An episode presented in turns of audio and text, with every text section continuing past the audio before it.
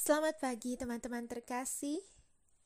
Selamat hari Senin bagi kita semua. Hari ini tanggal 21 Maret 2022. Doa bagi perdamaian diadakan di Basilika Trastevere, Roma. Marilah kita mendengarkan dan merenungkan firman Tuhan. Bacaan kita pada hari ini diangkat dari kitab Raja-Raja yang kedua, bab 5 ayat 1 sampai 15. Penyembuhan Naaman Naaman, panglima Raja Aram, adalah seorang terpandang di hadapan tuannya dan sangat disayangi, sebab oleh dia Tuhan telah memberikan kemenangan kepada orang Aram. Tetapi orang itu, seorang pahlawan tentara, sakit kusta. Orang Aram pernah keluar bergerombolan dan membawa dan membawa tertawan seorang anak perempuan dari negeri Israel. Ia menjadi pelayan pada istri Naaman. Berkatalah gadis itu kepada nyonyanya, Sekiranya tuanku menghadap nabi yang di Samaria itu, maka tentulah nabi itu akan menyembuhkan dia dari penyakitnya. Lalu pergilah Naaman memberitahukan kepada tuannya, katanya, Begini-beginilah dikatakan oleh gadis yang dari negeri Israel itu. Maka raja, maka jawab Raja Aram, Baik, Pergilah, dan aku akan mengirim surat kepada Raja Israel. Lalu pergilah Naaman dan membawa sebagai persembahan sepuluh talenta perak dan enam ribu sikal emas dan sepuluh potong pakaian. Ia menyampaikan surat itu kepada Raja Israel yang berbunyi, Sesampainya surat ini kepadamu, Maklumlah kiranya bahwa aku menyuruh kepadamu, Naaman, pegawaiku, supaya engkau menyembuhkan dia dari penyakit kustanya. Segera sesudah Raja Israel membaca surat itu, dikoyakkannya lah pakaiannya serta berkata, Allahkah aku ini yang dapat mematikan dan menghidupkan, sehingga orang ini mengirim pesan kepadaku? Supaya kusembuhkan seorang dari penyakit kustanya? Tetapi sesungguhnya perhatikan dan lihatlah, ia mencari gara-gara terhadap aku. Segera sesudah didengar Elisa, abdi Allah itu bahwa Raja Israel mengoyakkan pakaiannya, dikirimnyalah pesan kepada Raja. Bunyinya, Mengapa engkau mengoyakkan pakaianmu? Biarlah ia datang kepadaku supaya ia tahu bahwa ada seorang nabi di Israel. Kemudian datanglah Naaman dengan kudanya dan keretanya, lalu berhenti di depan rumah Elisa. Elisa menyuruh seorang suruhan kepadanya, mengatakan, Pergilah mandi tujuh kali dalam sungai Yordan, maka tubuhmu akan pulih kembali sehingga engkau menjadi lahir. Tetapi Naaman dengan gusar sambil berkata, Aku sangka bahwa setidak-tidaknya ia datang keluar dan berdiri memanggil nama Tuhan Allahnya, lalu menggerak-gerakkan tangannya di atas tempat penyakit itu dan demikian menyembuhkan penyakit kustaku. Bukankah Abana dan Parpar, sungai-sungai Damsik, lebih dari segala sungai Israel? Bukankah aku dapat mandi di sana dan menjadi tahir? Kemudian berpalinglah ia dan pergi dengan panas hati.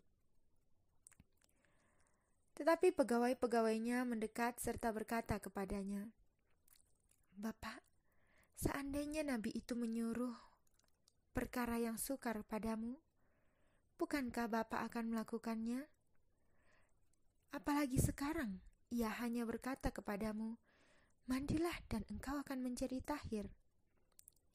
Maka turunlah, maka turunlah ia membenamkan dirinya tujuh kali ke dalam sungai Yordan sesuai dengan perkataan abdi Allah itu. Lalu pulihlah tubuhnya kembali seperti tubuh seorang anak, dan ia menjadi tahir. Kemudian kembalilah ia dengan seluruh pasukannya kepada abdi Allah itu. Setelah sampai, tampillah ia ke depan Elisa dan berkata, "Sekarang aku tahu bahwa di seluruh bumi tidak ada Allah kecuali di Israel. Karena itu kiranya terimalah kiranya suatu pemberian dari hambamu ini. Demikianlah sabda Tuhan.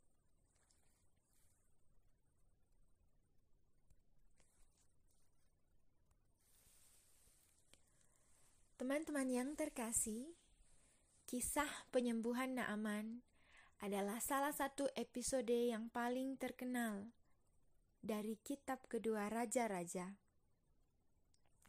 Naaman yang dalam bahasa Ibrani berarti, memik berarti memikat adalah seorang laki-laki yang kuat namun menderita kusta.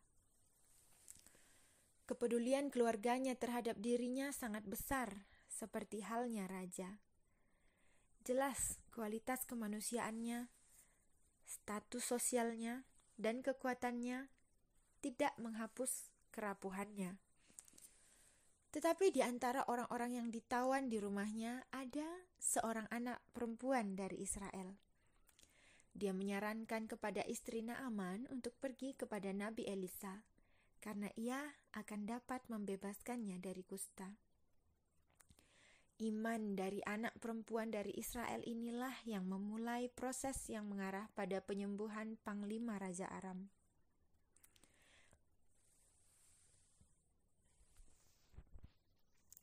Inilah satu lagi penegasan tentang keefektifan iman yang lebih kuat daripada kekuatan manusia.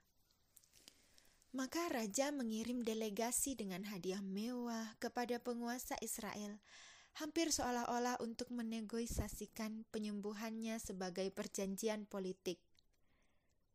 Raja Israel tidak mengerti apa yang terjadi, seperti yang terjadi kepada orang percaya ketika mereka berhenti di permukaan peristiwa.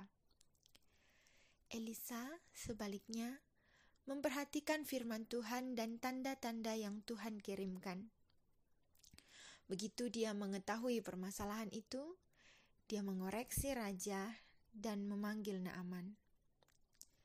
Tanpa meninggalkan rumahnya, Elisa mengirim seorang utusan supaya menyuruh Naaman pergi dan membasuh dirinya tujuh kali di sungai Yordan. Naaman terkejut dengan undangan yang begitu sederhana. Dia pikir itu hanya ritual terapi sederhana. Pada hakikatnya, Ketaatan kepada nabi berarti ketaatan kepada Tuhan sendiri. Naaman diyakinkan oleh hamba-hambanya untuk melaksanakan perkataan nabi pada surat itu dan membasuh dirinya di sungai tujuh kali. Patuh, bahkan tanpa sepenuhnya memahami, sudah cukup untuk mengalahkan kejahatan. Faktanya, pada akhir berendam, pulihlah tubuhnya kembali seperti tubuh seorang anak. Naaman tidak hanya disembuhkan tubuhnya, tapi juga hatinya. Ia mengerti bahwa Tuhan hadir dalam kata-kata Nabi, dan ia membuat pengakuan imannya kepada Tuhan Israel. Sekarang aku tahu bahwa di seluruh bumi tidak ada Allah kecuali di Israel. Naaman juga menjadi tanda keselamatan bagi bangsanya. Amin. Doa bagi perdamaian.